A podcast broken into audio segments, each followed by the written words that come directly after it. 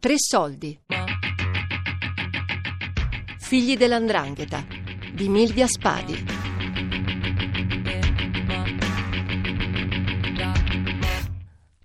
A giugno al processo mi hanno assolto, prevedendo tuttavia l'allontanamento dalla Calabria. Credo che applicato a me sia stato un provvedimento utile, però penso che se, allontana, se allontani una persona da, da, casa e poi la rimandi a casa senza creare un futuro, dare alternative non, non serve a molto. Come stare in carcere spesso non serve, dopo dieci anni esci e che fai? A me questo anno è servito, ma se ho un'altra testa, adesso dopo un anno posso dire che non, non ho niente sulle spalle, mentre prima avevo una denuncia.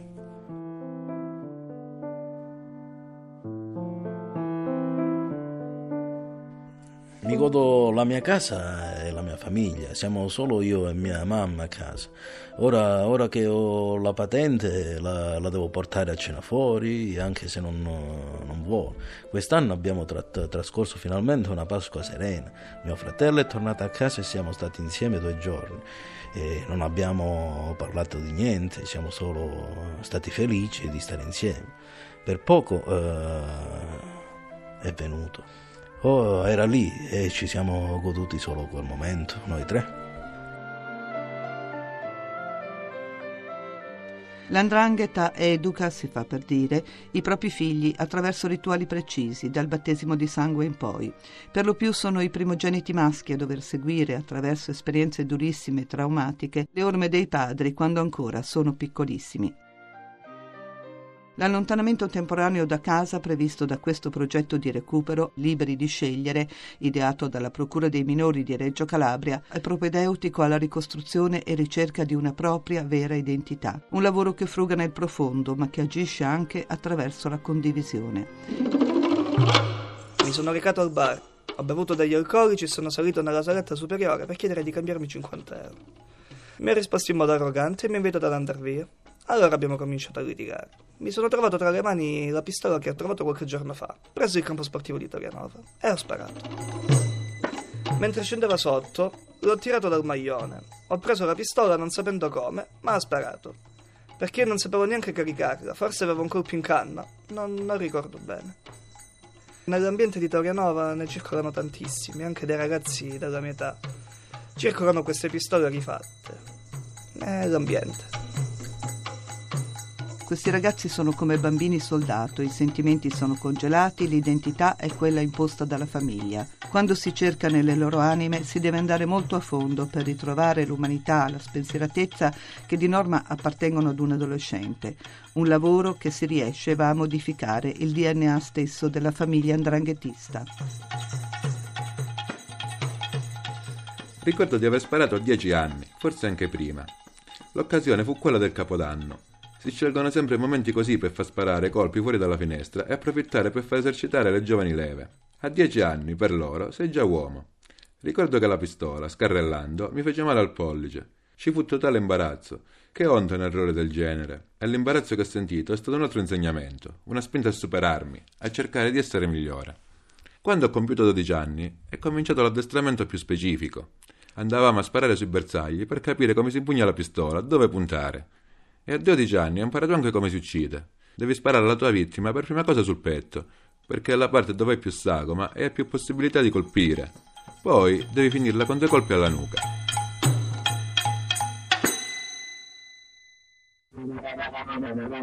La prima ad occuparsi dei ragazzi di Indrangheta inseriti nel progetto del Tribunale dei minori di Reggio Calabria per il recupero dei figli di famiglie criminali è stata la giornalista e scrittrice Angela Iantosca, la quale racconta, non senza emozioni, i suoi incontri con alcuni di questi ragazzi e la storia loro e delle loro famiglie in un libro intitolato Bambini a metà, edito da Perrone.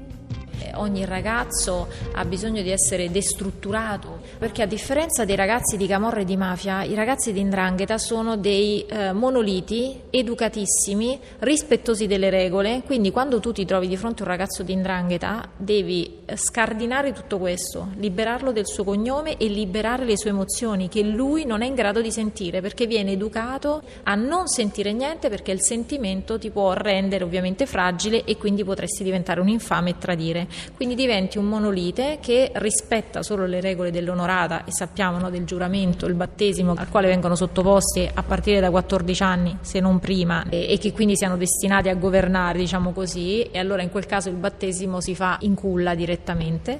Quindi questi ragazzi devono abbandonare ogni forma di sentimento e sono educati a questo e devono porre di fronte all'affetto familiare e a quello che loro pensano sia affetto familiare ma in realtà non è sentimento, a tutto questo i valori dell'onorata società e antepongono l'onorata anche ai, ai figli. Quindi se il sangue del proprio sangue, cioè il figlio, viola quelle regole, devono ucciderlo. Il primo ragazzo che è stato sottoposto al protocollo liberi di scegliere ha incontrato Enrico ed Enrico che era laureato in psicologia, cioè quindi aveva degli strumenti teorici, ma poi trovarsi di fronte delle persone del genere aveva trattato altri casi ma non di indrangheta. Di indrangheta in teoria sapeva tutto, ma quando si è trovato di fronte a questo ragazzo è stato difficilissimo. Ha impiegato un anno con una fatica psicologica e fisica enorme. Ha dovuto tentare delle strade che non ci sono scritte sui libri per cercare di far vedere a questi ragazzi un altro mondo.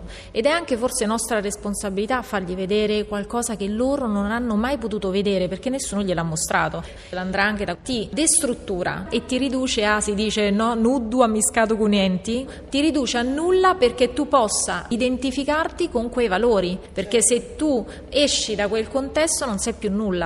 Questi ragazzi che hanno fatto il percorso e sono appena usciti, in tutto sono una ventina. Su di loro noi non possiamo mettere la mano nel fuoco che non ritorneranno nell'andrangheta o che non diventeranno ragazzi di indrangheta. Gli abbiamo dato una possibilità. Se prima di fronte a loro avevano soltanto il carcere e la morte, ora non lo so. Il tribunale ti propone questa alternativa, ma poi non c'è uno Stato che supporta creando una possibilità lavorativa. Quindi questi ragazzi potrebbero anche provare dei sentimenti ancora di più forte odio nei confronti dello Stato, perché potrebbero dire tu Stato mi hai fatto vedere la bellezza, mi hai aperto lo sguardo alla vita e non mi stai dando altre possibilità e mi costringi a tornare in quella che non è vita, perché poi a un certo punto se ne rendono conto pure loro. Sono loro l'esercito del futuro e quindi su, proprio lì dobbiamo tagliare i rami, come sulle donne.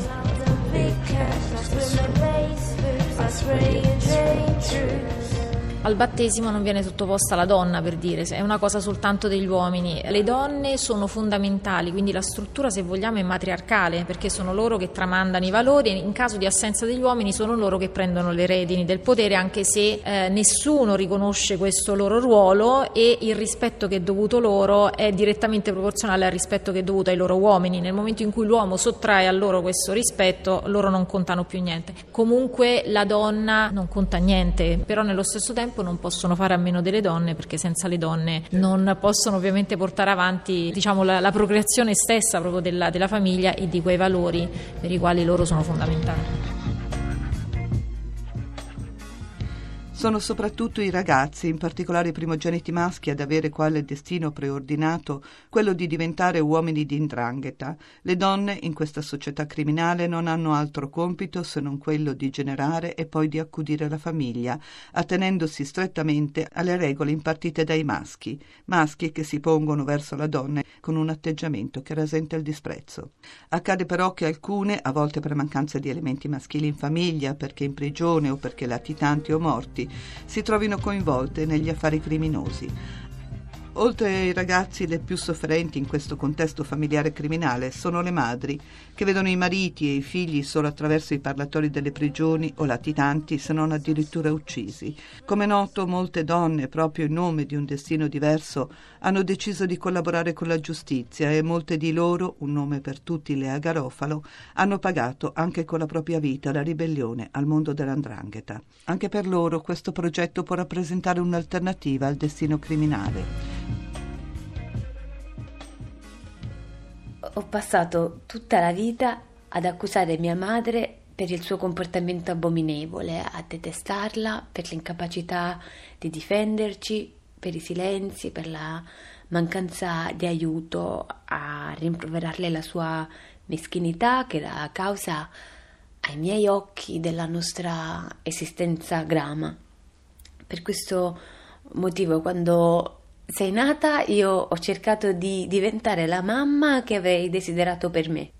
Non ce l'ho fatta.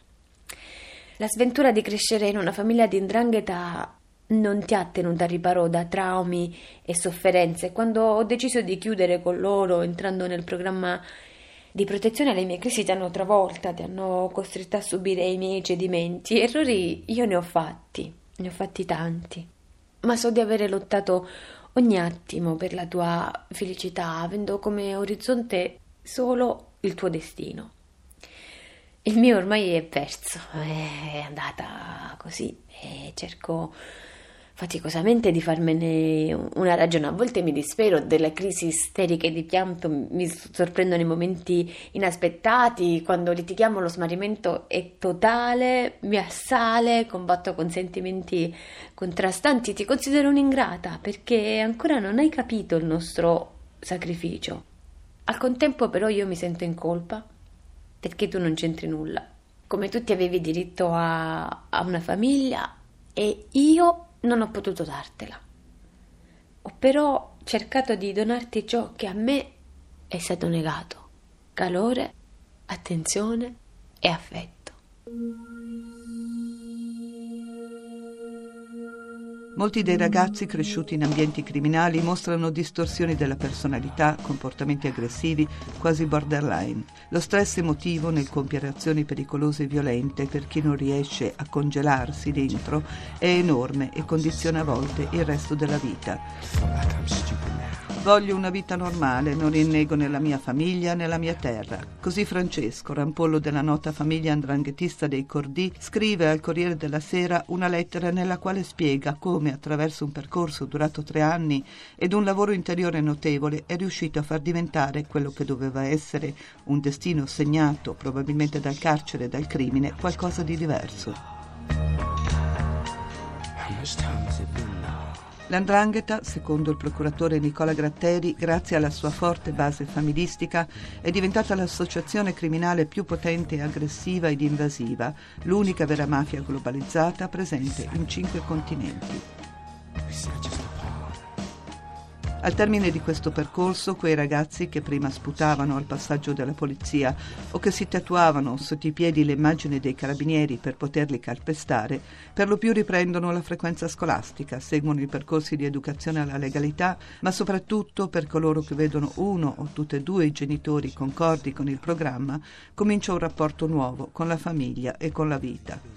Resta l'incertezza se una volta rientrati nei loro paesi senza un sostegno materiale e morale possano rischiare di rientrare nei vecchi schemi. Al momento non risulta nessun recidivo, ma a questo valido esperimento mancano ancora sostegno, fondi e un carattere che non sia più solo regionale. Vorrei essere un ragazzo come gli altri, davanti a me adesso non non c'è una sola strada che devo scegliere per forza. Quello stato che prima era così lontano mi, mi sta dando diverse, diverse, possibilità.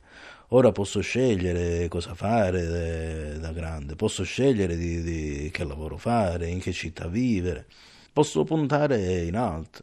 Non so se, se ce la farò, ma ci proverò.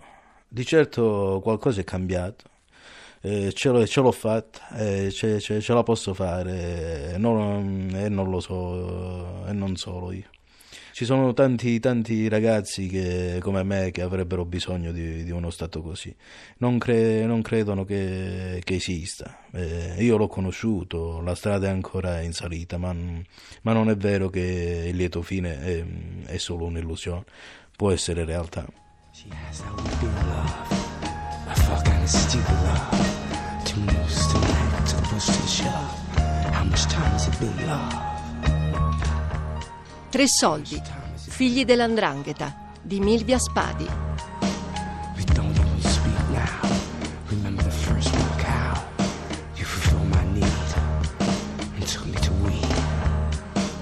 Tre Soldi è un programma a cura di Fabiana Carobolante, Daria Corrias, Ornella Bellucci, Elisabetta Parisi e Lorenzo Pavolini.